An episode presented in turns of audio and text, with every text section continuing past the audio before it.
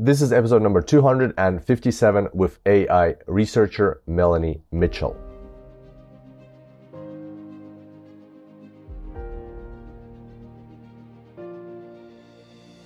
Welcome to the Super Data Science Podcast.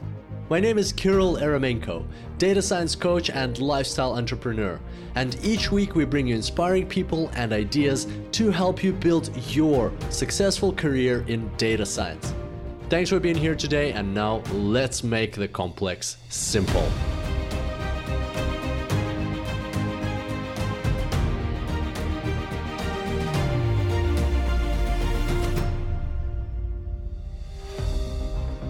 This episode is brought to you by my very own book, Confident Data Skills.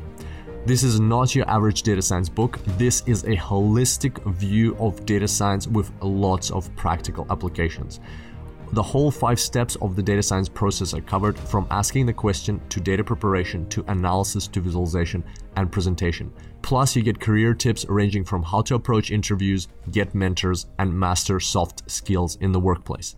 This book contains over 18 case studies of real world applications of data science. It covers off algorithms such as random forest, k nearest neighbors, naive Bayes, logistic regression, k means clustering, Thompson sampling, and more. However, the best part is yet to come. The best part is that this book has absolutely zero code.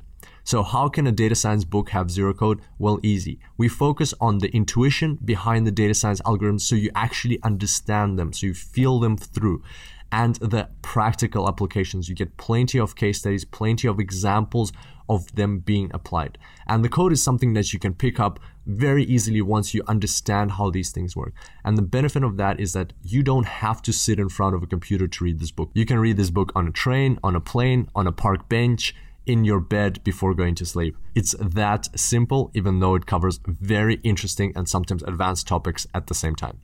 And check this out. I'm very proud to announce that with dozens of five star reviews on Amazon and Goodreads, this book is even used at UCSD, University of California, San Diego, to teach one of their data science courses. So if you pick up confident data skills, you'll be in good company.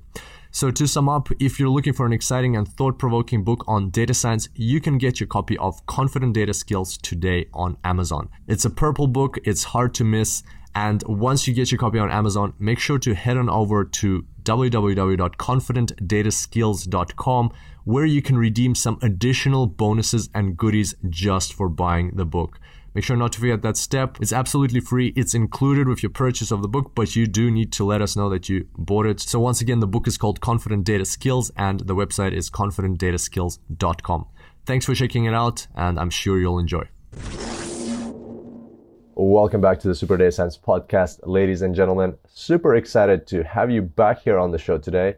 And the guest for today is Melanie Mitchell, who is a professor at Portland State University and author of six and soon to be seven books on the topic of artificial intelligence, an online course creator, and one of the leading researchers in the field of AI. And what you should expect from today's episode is a very chilled, laid back, relaxed conversation about AI, complexity, and supporting topics. So, we're going to go into a few philosophical areas, and what you'll hear about is uh, complexity, what it is, and how it works, and how it can be seen in different areas of life from ant colonies to the human brain to the internet itself. Uh, we'll talk about common sense, uh, metacognition, explainable AI, what it is, and what the trade off is with efficiency of artificial intelligence. Uh, we'll talk a bit about DARPA and military applications of artificial intelligence, and you'll also hear Melanie's ideas and thoughts on the future of AI, which break down into two areas, which you'll find out in this podcast. So, quite a philosophical conversation coming up. And before we dive straight into it, I'd like to do a shout out to our fan of the week, who is Joseph, and who said this series is truly informative. I have just started to take the first steps in data science, and this podcast not only helps to learn the basics, but keeps us informed on the latest trends in this field. Thank you very much, Joseph. I'm sure you're going to enjoy this particular episode. And for those of you who haven't yet left a review, you can head on over to iTunes or to your favorite podcast app and leave your comments there. I'd love to read them and get to know what you have to say. On that note, let's dive straight into it. And without further ado, I bring to you Melanie Mitchell, a leading researcher in the field of artificial intelligence.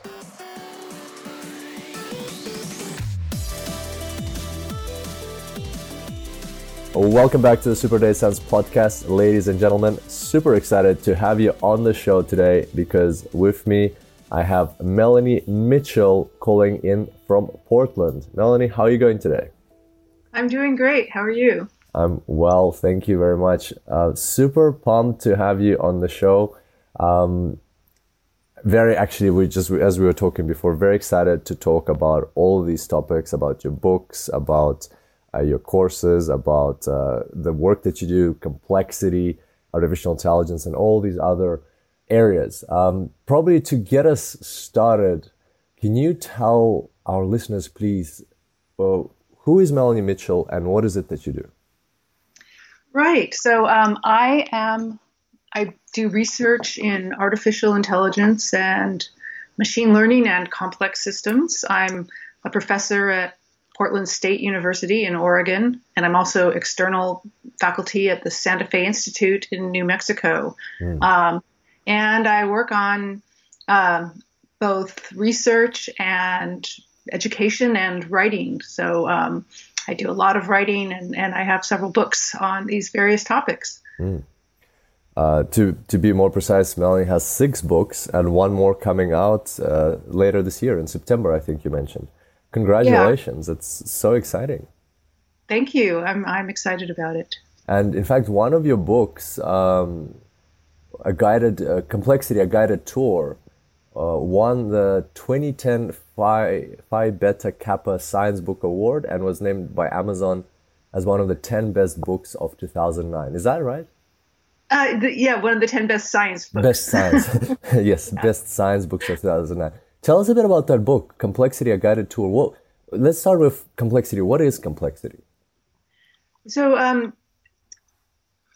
complexity is a very broad area that deals with what are called complex systems, mm. which are systems that uh, you can say they're sort of more than the sum of their parts. Mm-hmm. So think of the brain, for example, which consists of um, hundreds of billions of neurons uh, each doing some relatively simple operations, but together somehow emerging out of that giant system is is what we call intelligence mm. and emotions and cognition and all of that. And so the question of complexity, and you know, there's other complex systems like the economy, uh, the immune system, insect colonies. People are looking at what are the commonalities among all these systems? What can we say about complexity in general across lots of different disciplines? So, my book is kind of an overview for a general audience about what complex systems is, what's been done in the field, what are the big questions, and why is it all important? Mm, interesting. So, in a, what, what would you say is uh, like one golden nugget that you can share from your book with us today? So, one of the things I talk about is the science of networks. This is a very general uh, area in which people look at how networks, that is, huge collections of entities that are linked together in some way. You can think of a computer network or the brain with neurons being linked together, or a social network. Mm what what uh, how do how are these networks um, structured? And is there anything in common that makes networks in nature and maybe in technology also work the way that they do? Uh-huh. what makes them resilient? And it turns out that there's you know in, in the last maybe 30 years there's been a lot of discoveries about commonalities and kind of universal laws regarding these networks. And it's just fascinating that something like the internet has some properties in common with the brain and it has properties in common with economics. And the question is why? How, sort of how did these things come about? And you know how how how, how are they resilient? How are they vulnerable? Mm. and go on.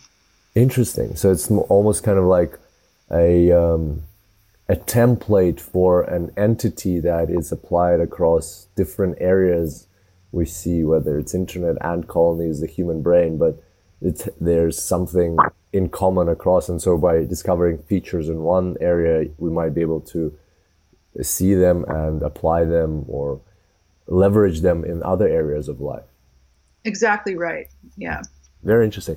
Have you? Uh, somebody recommended me this book, but I haven't read myself. Just wanted to get your opinion. Is have you read The Square and the Tower: Networks and Power, from Freemasons to Facebook, Freemasons to Facebook? Have, uh, no, no, I haven't read that, but it sounds fascinating. Yeah, it would be pretty cool for both of us to read and talk about it. Sounds like yeah. you'd be the perfect person to discuss it. Um, but anyway, let's uh, let's get back to your book. So you have uh, this complexity guided tour, and what's the book that's coming out in uh, September? You mentioned that that might be the most relevant one for our audience.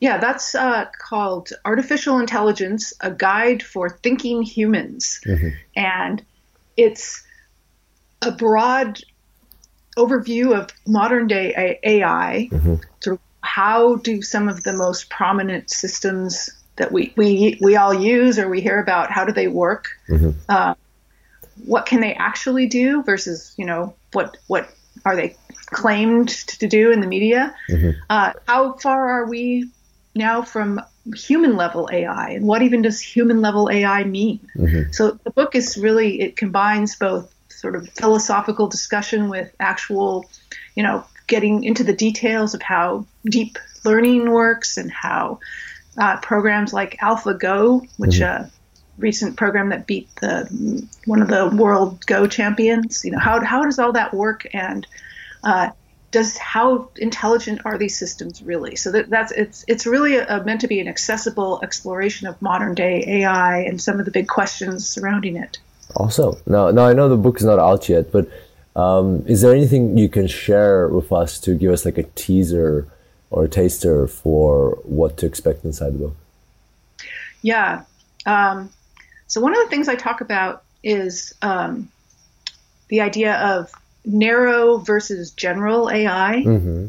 You know what we have? We, we've seen a real revolution, you might say, in AI over the last you know 20 years, where systems, including deep neural networks, have become incredibly good at certain tasks like uh, speech recognition, uh, object recognition in, in images, um, uh, playing games like Go and chess, mm-hmm. and so on. But these are all pretty narrow um, areas. Like AlphaGo is the best chess player in the, I mean, sorry, the best Go player in the world, but it can't do anything else.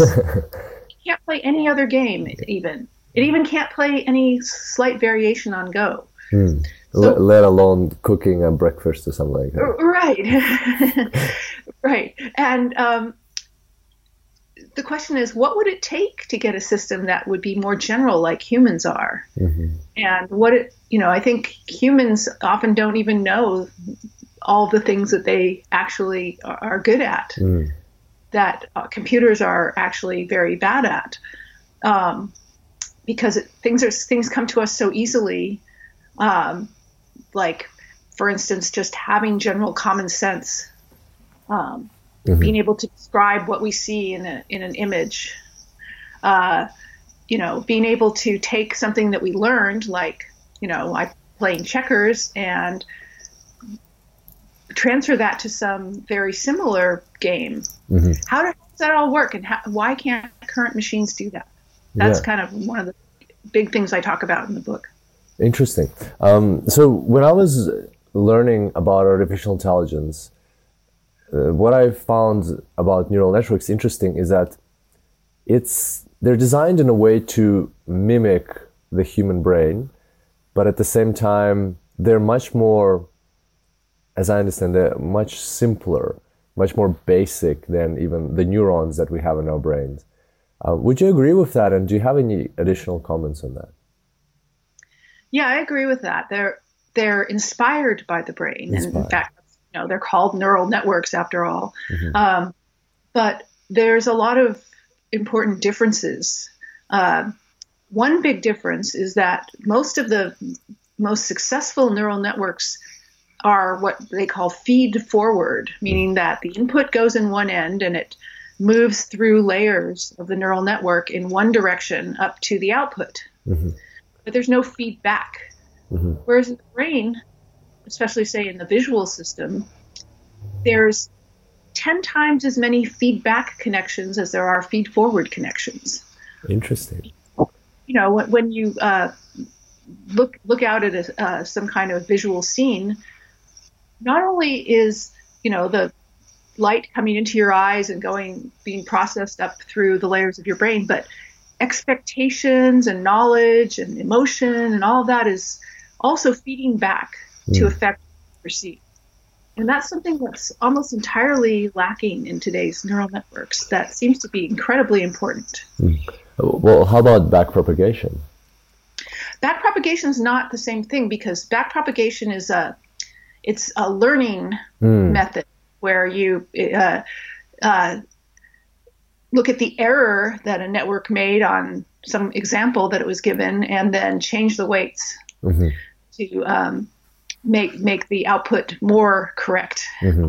Um, but that's kind of a that's that's a you know one step at a time learning method. Yeah. But what I'm talking about is just not when the network's learning, but when it's actually doing something like mm-hmm. identifying uh, uh, an image as uh, somebody walking a dog, right? Yep. Say, look out and you see somebody walking a dog. Okay, you recognize the objects in, in, in the image, and you know something about uh, the, these concepts and the, the whole uh, process of recognition, you know, aside from learning, aside from backpropagation, that involves a lot of feedback mm-hmm. in, in humans of, you know, things that we already know, things that we expect to happen. We can make predictions about what's going to happen next, and uh, and that helps us in making sense of what we see.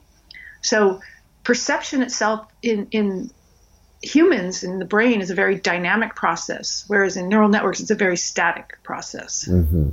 Interesting, interesting. So it sounds like even though neural networks are inspired by the human brain, they're quite a way away from what the human brain is capable of.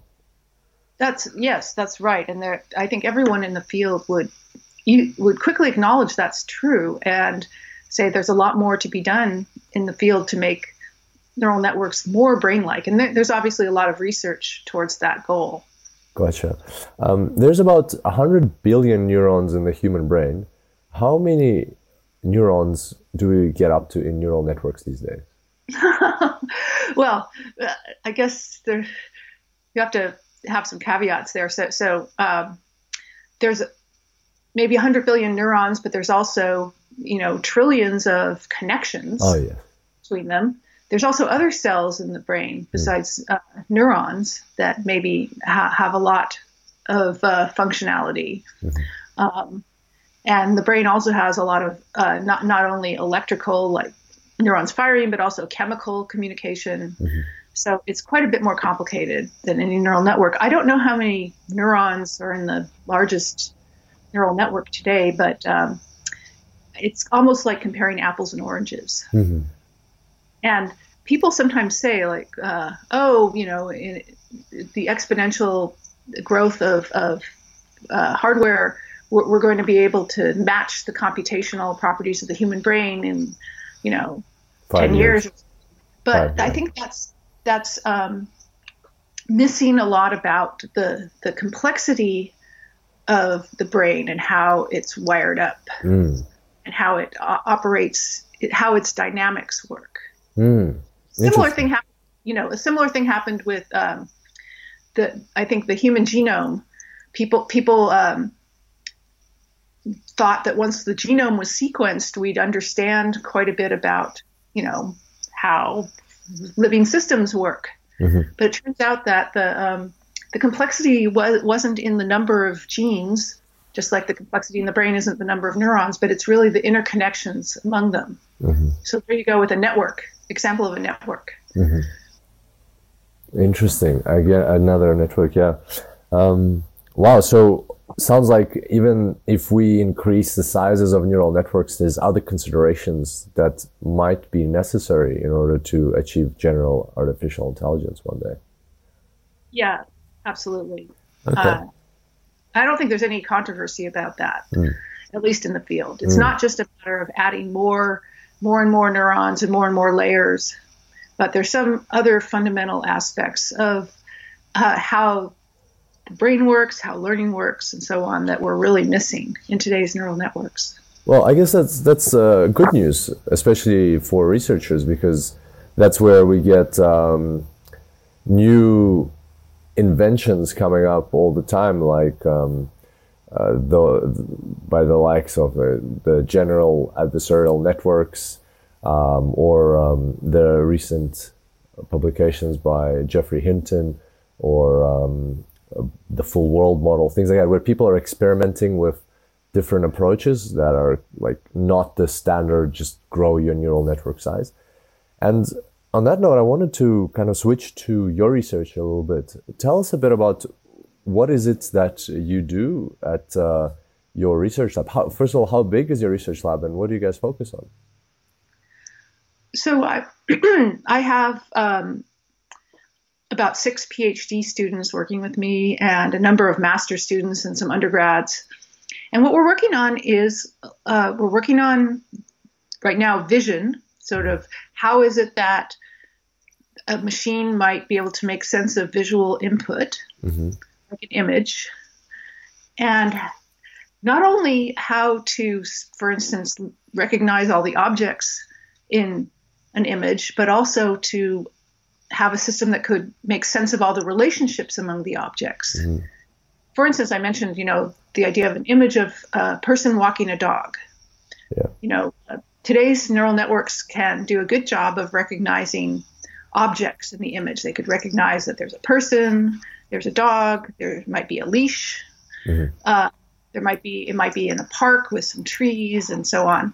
But it would be it's often hard for a, a neural network to recognize those the relationships that we would recognize that yes the person is actually walking the dog Mm. and both walking and the do- they're uh, going in the same direction and that they're kind of connected to each other and uh, in general this idea of being able to recognize more complex visual concepts Mhm. is difficult. So my work is on integrating deep neural networks with uh, representations of knowledge, so prior knowledge that a person might have about concepts, and being able to recognize these more complex visual concepts in uh, an image or video we're also looking at.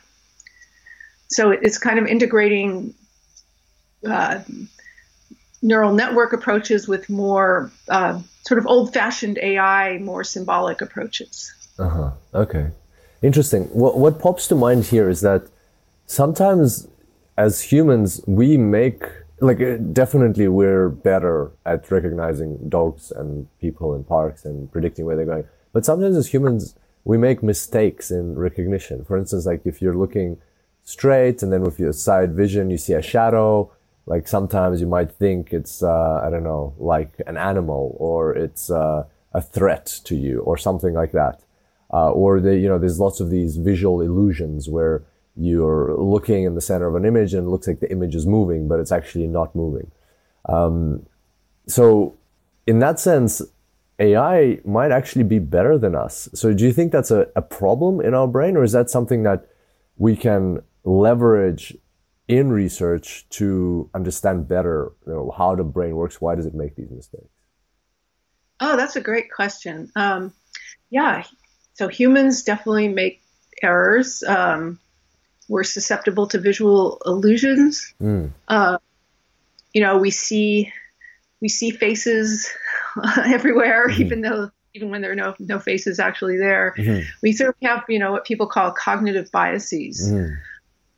Oh, Um, may I just add one more thing before, uh, while we're on this? Sorry to interrupt. I just remembered, I noticed this one really peculiar um, kind of like mistake or something that I was not expecting. If you try to look at a human human's face while they're talking upside down, Ah, yeah. It's uh, like I don't recognize people. Like I like you know like a family video is playing and I'm lying upside down on the couch. Like I don't recognize myself, my brothers, my parents completely. As soon as I go beyond like the 90 degree tilt, like it's completely different people. That's that, that blows my mind. Like is that is that something like is that just we're not designed to look at people upside down? Is that why? Um, that's interesting. yeah, I, I, I think that um, there's something very uh, specific about faces in our brains. You know, we're really attuned to recognizing faces, to looking for faces, because we're so, such a social species. Um, and so I think when you're looking at someone upside down, you're trying to make sense of their upside down face as a right side up face. And it, it doesn't quite make sense. Yeah. Yeah. So uh, I think you know other objects we don't have that problem so much. Mm-hmm. Faces are just this weird thing that we have. We have some specific brain, you know, hardware specifically for recognizing faces. Mm. But what I was going to say about sort of cognitive biases, um, you know, the mistakes that we make. So some people have, have proposed that AI systems will be better because they won't make the same mistakes we do. They won't have the same biases. Mhm. And that's true in one sense, but in the other sense, it's not totally clear to me that you can have general intelligence without having these biases. Interesting. And I, you know, I can't prove it, but people talk about super intelligence, you know, machines that are smarter than humans in every way and don't have the same biases, don't aren't aren't influenced by emotions the way we are, uh, and therefore, you know, and can read a billion uh, a billion books in in, a, in an hour and all of that. Um, I have a suspicion that that's not possible Hmm. and that we can't have it both ways. We can't have general intelligence without some of the biases that we ourselves have. Mhm. So um, I think that's something that's going to be, you know, people are going to be examining over the next many decades of trying to understand human intelligence and trying to get AI. Uh, I think that there, there's going to be a trade-off between um, general intelligence and, you know, being able to be kind of unbiased in this sense. So Mhm. that's just a speculation. Very interesting. So, have you noticed any of these uh, or any kind of biases pop up in your research so far? Um, ah, that's a good question. Um, there's absolutely um, our in some sense our systems aren't smart enough to have the same kind of biases that people do, but our systems, you know, they one of the things that um, they have is they have expectations. So because they have some prior knowledge, Oh, okay. so sometimes, like, um, you know, if uh, if they if if my system sees a person and a dog, they tend to they they look for uh, a leash, the person holding a leash, and sometimes hallucinate it. Mhm, mhm. so that's sometimes a problem. Okay, gotcha. Interesting. And uh, so, tell us a bit about the world of research. What is it like to do research versus what is it like versus like doing applied artificial intelligence in business in industries? Like, what are some of the commonalities or significant differences you would say? I, yeah, it's very different, I would say. And, um, you know, when usually when you're have an applied, uh, doing some kind of applied uh, work, you have a very well formulated problem. You know, you have a data set, you want to um, cluster it or, uh, you know, find find certain communities, say in a, in a set of data, like certain people who have very similar tastes or something, uh, and um, it's you you take some method that you've already exper- had experience with, like clustering, and you apply it to this data, and you try and interpret the results. So so in research, it's more like the you have to come up with the question itself, and there might not even be any method that exists that addresses your question. And your results might not might end up being completely uh, wrong. You know, you, you, you your hypotheses might be completely wrong, mm-hmm. and so at the end of the day, but in research, that's kind of normal state of affairs. is that you're wrong. Whereas I think in applied research, you know, if you if you get a bad result, that's actually a bad thing. Mm-hmm. Yeah. so um, you know, different people. I've had students who came from business and just found it, you know, wanted to do something that they felt was more creative. Uh, and I've also had students that really don't like the sort of open-ended nature of research. Mm-hmm. They want to do something that's more that has a more obvious immediate impact, and that has kind of a right answer. Mm-hmm. So you know, that I I think there's you know there, there's it's not as black and white as I'm putting it because there's obviously a you know a continuum of uh, kind of activities that people do between research and applications. Mm-hmm. But um, I think you know the my my constant state of affairs is being wrong, mm-hmm. and that's kind of what research is is is that's what you are in research, and that's okay. You know, that's part of it. Yeah, gotcha. It only takes one time to be right to make a technological revolution, and it's okay if you're yeah. hundred times wrong before then. Exactly. Interesting. And so, do you think? Do you have application in mind when you're doing your research? Or is it research for the sake of advancing um, science and then we'll see how we apply it when we get there? I think there's both in it. I mean my i got into the field because i was really interested in what intelligence is mm-hmm. which is you know kind of a broad question. And so i wanted to understand intelligence and one way to understand it is by trying to create it. Um, i can imagine um, applications for some of my work. Um, you know, there's all kinds of applications for for visual understanding. And in fact, some of my students have gone on and, and, and worked for companies and applied some of these ideas. Mm-hmm. But it, you know, application, building a system that other people can actually use for real problems is is a huge undertaking in itself. Mm-hmm. Even if all the ideas are worked out, just building a production system is a huge, uh, a huge job that you know I haven't myself done. So I've been focusing more on basic research. Mm, gotcha, gotcha. So uh, yeah. Okay, all right. Um, and I wanted to talk a little bit about your piece in the New York Times. For so for our listeners, in November last year, New York Times published a piece by uh, Melanie called "Artificial Intelligence Hits the Barrier of Meaning." Uh, and the subtitle is "Machine Learning Algorithms Don't Yet Understand Things the Way Humans Do, with Sometimes Disastrous Consequences." Could you give us a quick overview of uh, what uh, this is, piece is about and like what prompted you to write it?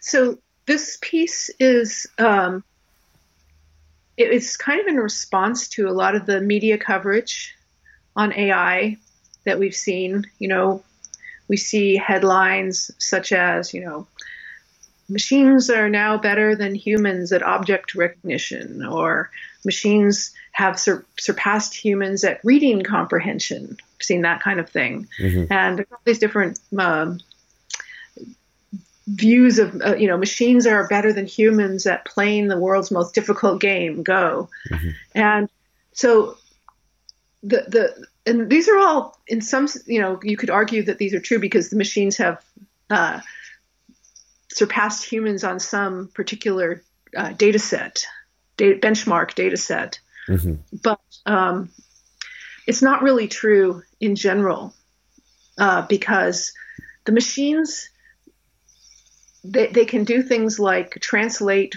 from one language to another. You know, we've, we've seen translation programs say, or recognize speech really well, but they don't understand, in the sense of human understanding, what the, they, they don't understand their inputs or their outputs.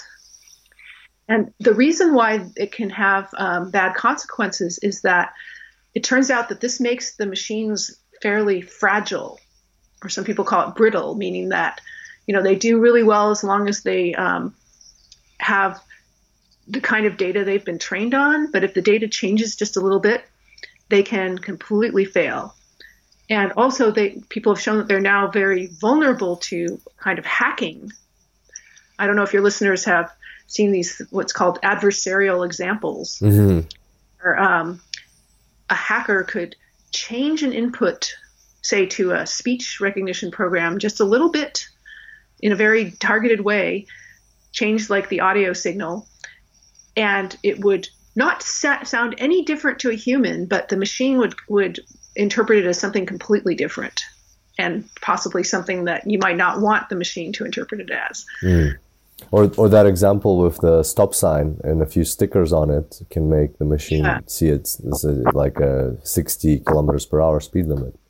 Exactly, and it turns out that these these systems are very vulnerable in vision and language, um, in playing games, even mm-hmm. face recognition, uh, and so if we start having broad applications of these systems that are have this kind of fragility and I argue in the piece that the fragility is because because precisely because they don't understand in the mm-hmm. sense that we understand mm-hmm. these concepts, um, it can have dangerous co- consequences. Mm-hmm. And we've already seen that in, in face recognition, for example, um, where uh, systems can be fooled pretty easily. And now, you know, certain certain uh, organizations are uh, using face recognition as a critical security, uh, you know, method. Like like iPhones, right now. iPhones, and you know, I think um, some police forces are using face recognition uh, as a way to catch fugitives or spot criminals, whatever. Mm-hmm. But it's not very robust because the system doesn't have the same kind of understanding of the world that we have. Mm-hmm. And so that that's that was kind of the point of the piece. It's kind of a cautionary note on, you know, all, all the, the the AI revolution. It's real. AI has progressed a huge amount, but it's still quite fragile in sense because it hasn't progressed enough in some sense. Mm-hmm. Interesting. Um, on on that whole notion of um, people being able to fool AI, I was listening to a talk by Ben Taylor recently on YouTube, and uh, he like I think it was in that talk that I heard uh, the notion that as long as we have people who are you know combating criminals who are trying to create algorithms that are smarter than um, what uh, hackers and other um, people with malicious intent are trying to create, we're always going to, it's always like a double sided coin. You have people creating these protective algorithms, but that means the knowledge about how they work and about where they're going is out there.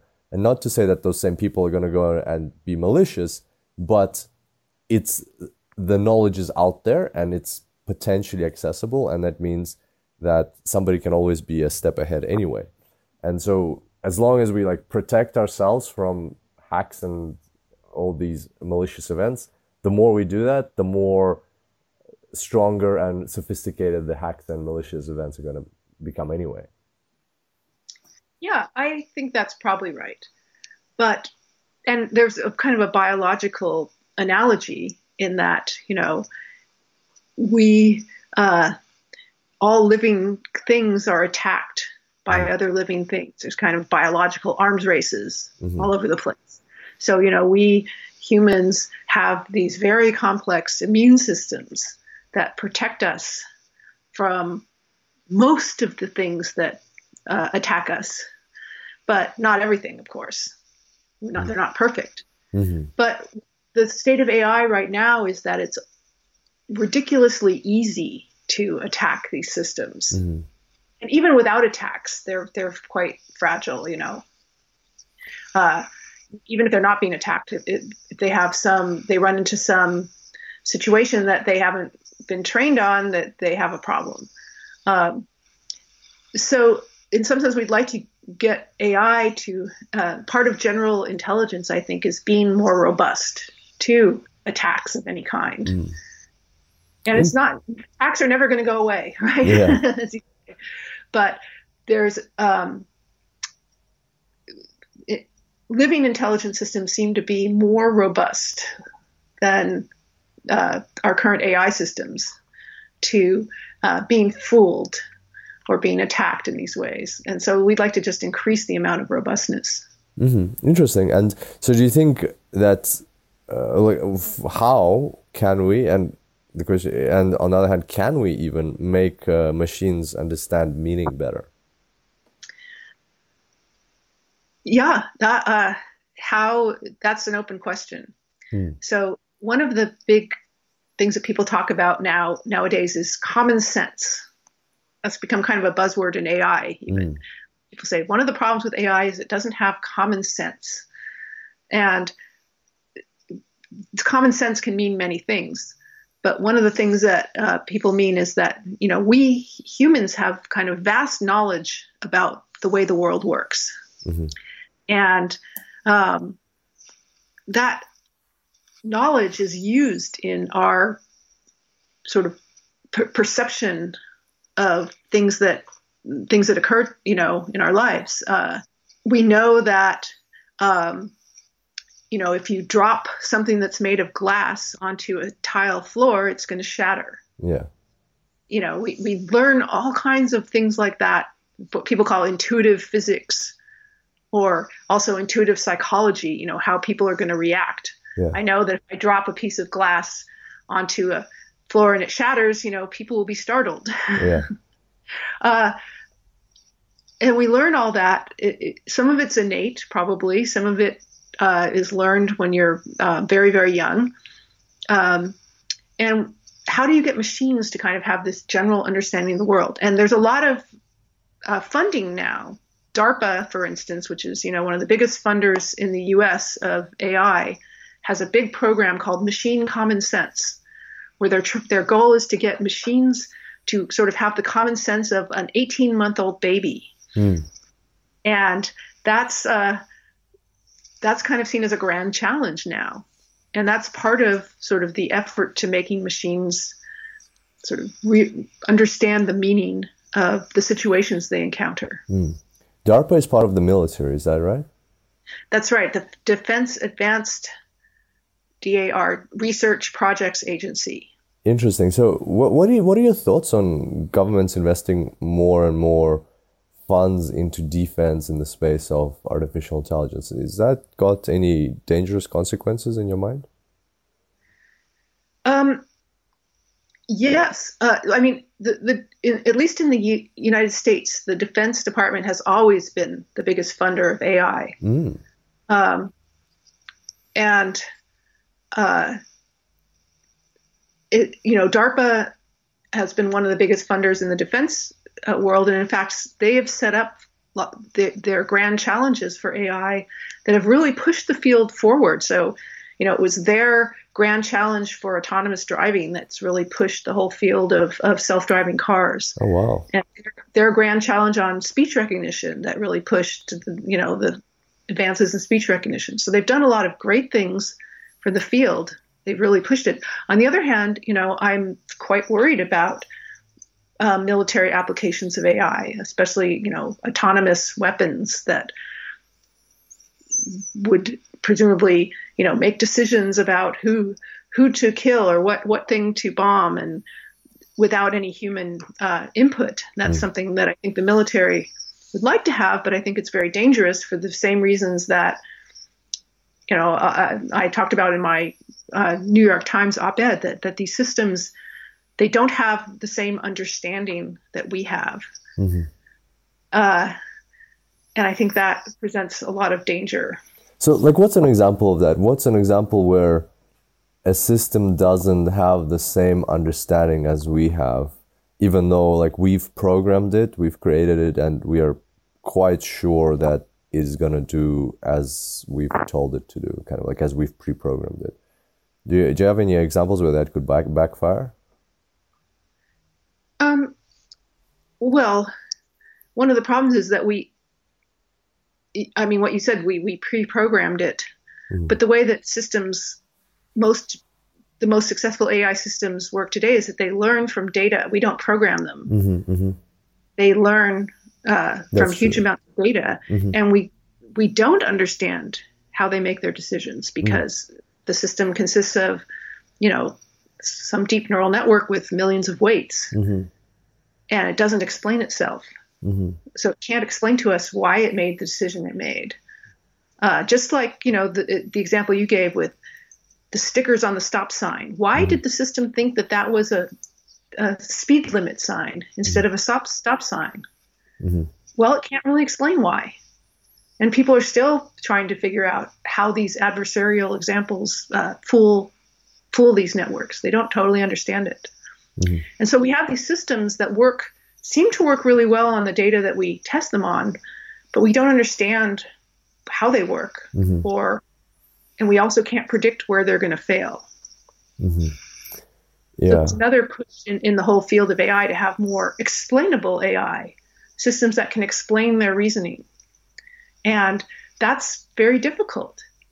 You know, Mhm. that's something we had in the old days of AI when you had sort of expert systems and they could explain because they used human programmed rules, but they didn't work very well. Yeah. They weren't. and so now we have these systems that work much better, but they're much less explainable. So this is kind of like a trade-off, right? Like you you want if we want them to be explainable, we're risking of stifling AI growth, and not just stifling it. Like there's always going to be, due to the nature of competitive markets, there's always going to be countries or companies that are developing non-explainable AI, and they're going to get ahead. Is it is that is that about right? Like at the moment, is it a trade-off between explainability and efficiency? Um, yeah, I think that it can be. Um, and there's also kind of a philosophical question of what what does explainability actually mean? Like, so for instance, the the European Union now has a you know some laws about um, GDPR. we all yeah. love GDPR. yeah, it has some laws, and one of the one of the things in in that is is the uh, you know right to an explanation. I think is called yeah. or if like a, a computer system tells me that I can't have a loan that I applied for, I have a right to an explanation. But what does that even mean? What's an explanation? You know. Yeah. uh, so I, you know, if I tell you all of the weight values in my neural network, is that an explanation? Mhm. Well, not really, because the human can't understand anything about it. Yeah. But it's not clear what constitutes an explanation. Yeah. Uh, so I think that's that's a kind of a philosophical issue that you know. What, what would you say? it. What would you say explainability is? Like you're one, you're one of the leading researchers in this field. If, if anybody, you should have the answer. I, you know, it, I think it, it it explainability, as we know, depends on it, it's kind of a a social construct. You know, if mm-hmm. I'm going to explain something to you, I have to have some kind of theory of mind of, of you. I have to under so have some model of what your prior knowledge is, what at what level of explanation you're looking for. hmm you know um, and um, it's really a social thing Yeah. i think explanation and we, you know that's something that we don't really have with machines is that whole social component the machines don't have uh, any intuition about the people that they're dealing with or how to explain you know d- d- explanation is very context dependent let's say hmm Interesting. So, um, basically, we need another AI to explain AI to, to humans. We need you go. That's, I mean, something that people are working on is sort of meta, what people call metacognition, which is cognition about cognition. So, understanding your own cognition enough to explain it to someone. Interesting. How far ahead are we on that front? not, not very far. And people aren't always good at this either. Yeah. You know? Oh, that's I so mean- true. Yeah. Yeah, people people will give explanations that really have nothing to do with the real reason. They, yeah, yeah, I've I've heard that, and I've probably done that many times oh myself. yeah, you don't you don't even know, you know, Yeah. that uh, uh, that you're doing that, but people will, will. It's been shown many times in psychology experiments that people people rationalize away things that they did Mhm. after the fact. Yeah, Yeah, and don't even know, consciously know why they did a thing. Right. Mm.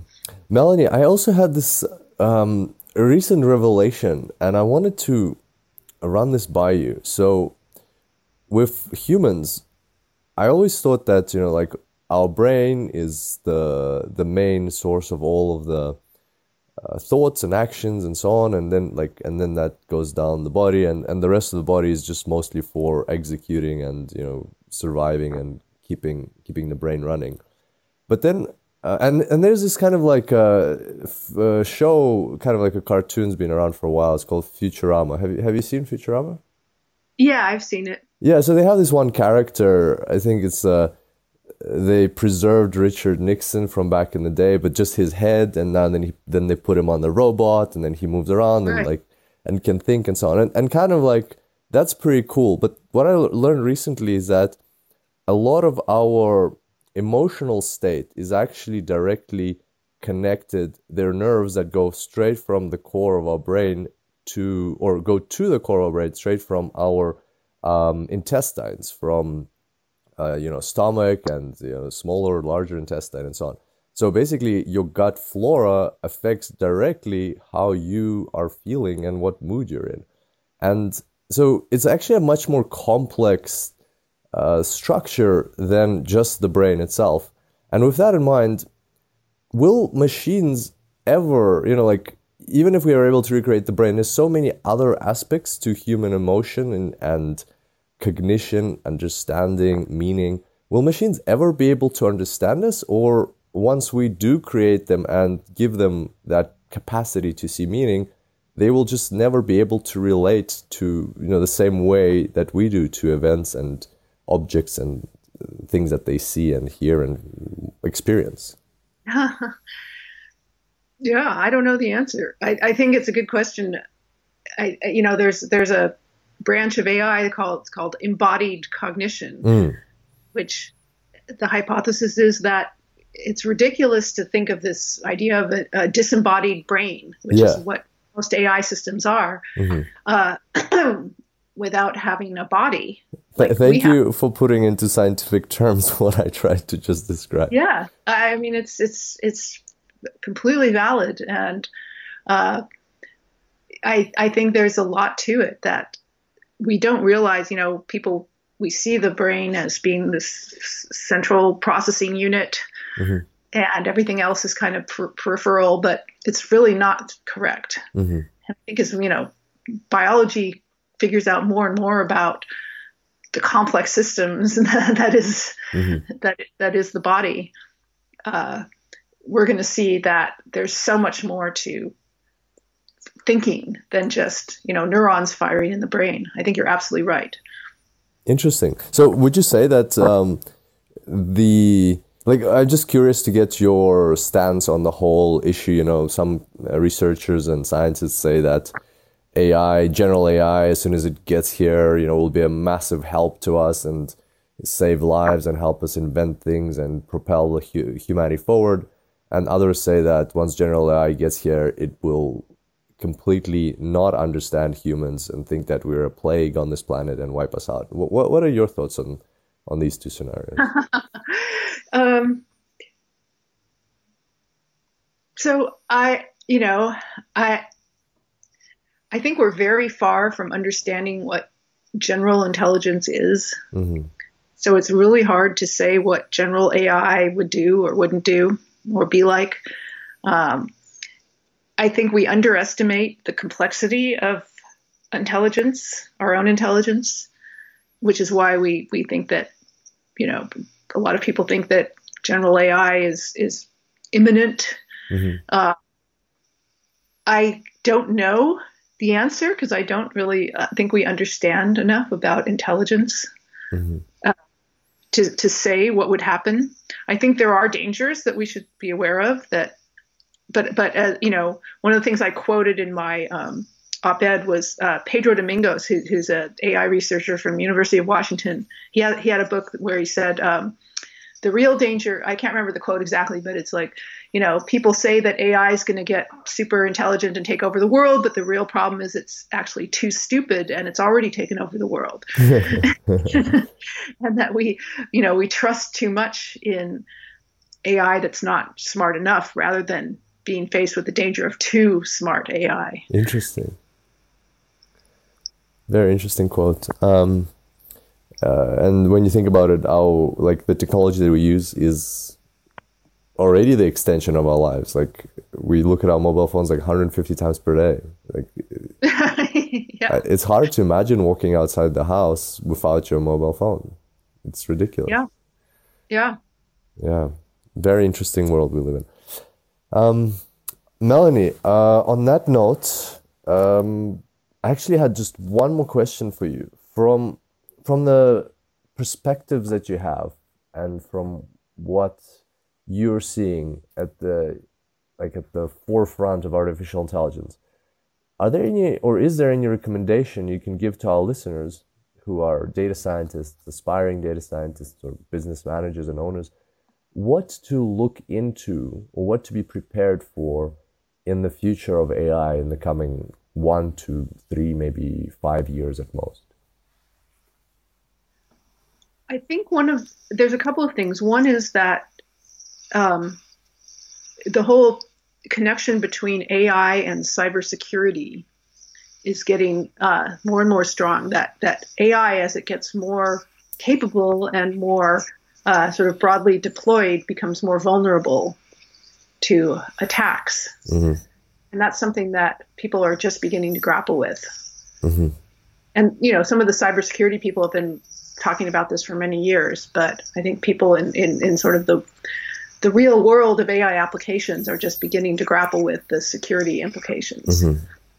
Um, another thing is that that I think there's going to be the next set of advances is probably going to be around what people call unsupervised learning. You know, AI today it's mostly done by having the system be trained on, you know, millions of examples and uh, the, the, examples have to be labeled by a human uh, as to what their category is. And that's not very sustainable because it's hard, in a lot of cases, hard to get a lot of examples like that. And so we have to get systems that learn from data, but without the data being carefully labeled by mm-hmm. humans. Mm-hmm. And that's, as Yann LeCun uh, call, called unsupervised learning the quote unquote dark matter of AI. That's like, a beautiful quote. Yeah, it, ha- it has to happen. We have to figure out how to successfully train systems in an unsupervised way. Mm-hmm. Uh, but right now, no one really knows how to do that very well. Mm-hmm. So I think that's actually going to be an area where there's we'll, we'll see a lot of progress soon. Mm-hmm. Gotcha. Thank you. So cyber cybersecurity and unsupervised learning for those listening. Um, also, Melanie. Well, on that note, uh, we've uh, slowly approached the end. Thank you so much for coming on the show. And uh, before I do let you go, please let us know what's the best ways for our listeners to uh, get in touch and follow your work. Uh, so they can go to my um, my webpage. I don't know if you have a you uh, put that on. Yes, we'll put that in the show notes, of course. Yeah, um, and that has my contact information and all of my papers and everything. Mm-hmm. So that's probably the best way to follow follow my work. Awesome. Okay, you also have Twitter, I believe. I have Twitter. That's right. Okay, um, LinkedIn as well. And LinkedIn, yeah. And you mentioned before the start of the podcast you have a course in the Santa Fe Institute uh, about complexity, and it's free. Um, tell us a bit more about that. That's that's a course that anybody can take. Yeah. So um, the Santa Fe Institute has uh, an online education platform called Complexity Explorer. Mm-hmm. Maybe you'll put that in the course notes. ComplexityExplorer.org. Mm-hmm. One word. You can put that in the show notes. One word, Complexity Explorer, and then .org. And the the the site has uh, many courses and tutorials related to complex systems my course, I have an online course there called Introduction to Complexity, which is has no prerequisites. Anyone can take it, um, and it's it's a pretty fun, easy way to get an introduction and an overview of complex systems. It's kind of based on my complexity book, mm-hmm. and I'm hoping to do one of those on AI as well. But that that's for the future. awesome, fantastic, and of course, guys, look out for the book, the new one. Uh, the one the one that we mentioned uh, today was. Um, we mentioned two books, right? So the one is the existing book, Complexity: A Guided Tour, and the new one, Artificial Intelligence: uh, A Guide for Thinking Humans. That's coming out in September. Yep. Okay. On that note, Melanie, thank you so much for being on the podcast today. Really appreciate your time and you sharing your knowledge with our listeners. Oh, it's been great. Thank you so much for having me. So there you have it, ladies and gentlemen. That was Melanie Mitchell, professor at Portland State University and one of the leading researchers in the space of AI. What a podcast and how many different resources were mentioned today. Uh, first of all, my favorite part of the podcast was probably the whole notion of complexity. Never understood it as clearly before, but indeed, it looks like there are lots of commonalities between different systems around the world, starting from anthills to the human brain to the internet and many more. And it's very interesting to learn more about that. And speaking about learning, as Melanie mentioned, you can get free access to her course on complexity if you head on over to complexityexplorer.org, all one word. Plus, of course, make sure to check out Melanie's books. She's got six of them, and the seventh one is coming out this September uh, in 2019, and that one is going to be about artificial intelligence.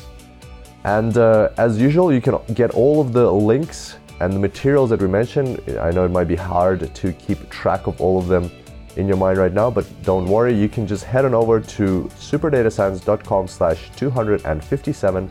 That's superdatascience.com slash 257, where you will find all of the links and materials mentioned on the show including uh, URLs to Melanie's LinkedIn and Twitter where you can follow her, her courses, her books, and plus you'll get the transcript for this episode if you'd like to check it out.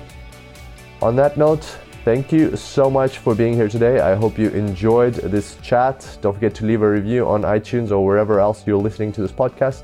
And I look forward to seeing you back here next time. Until then, happy analyzing.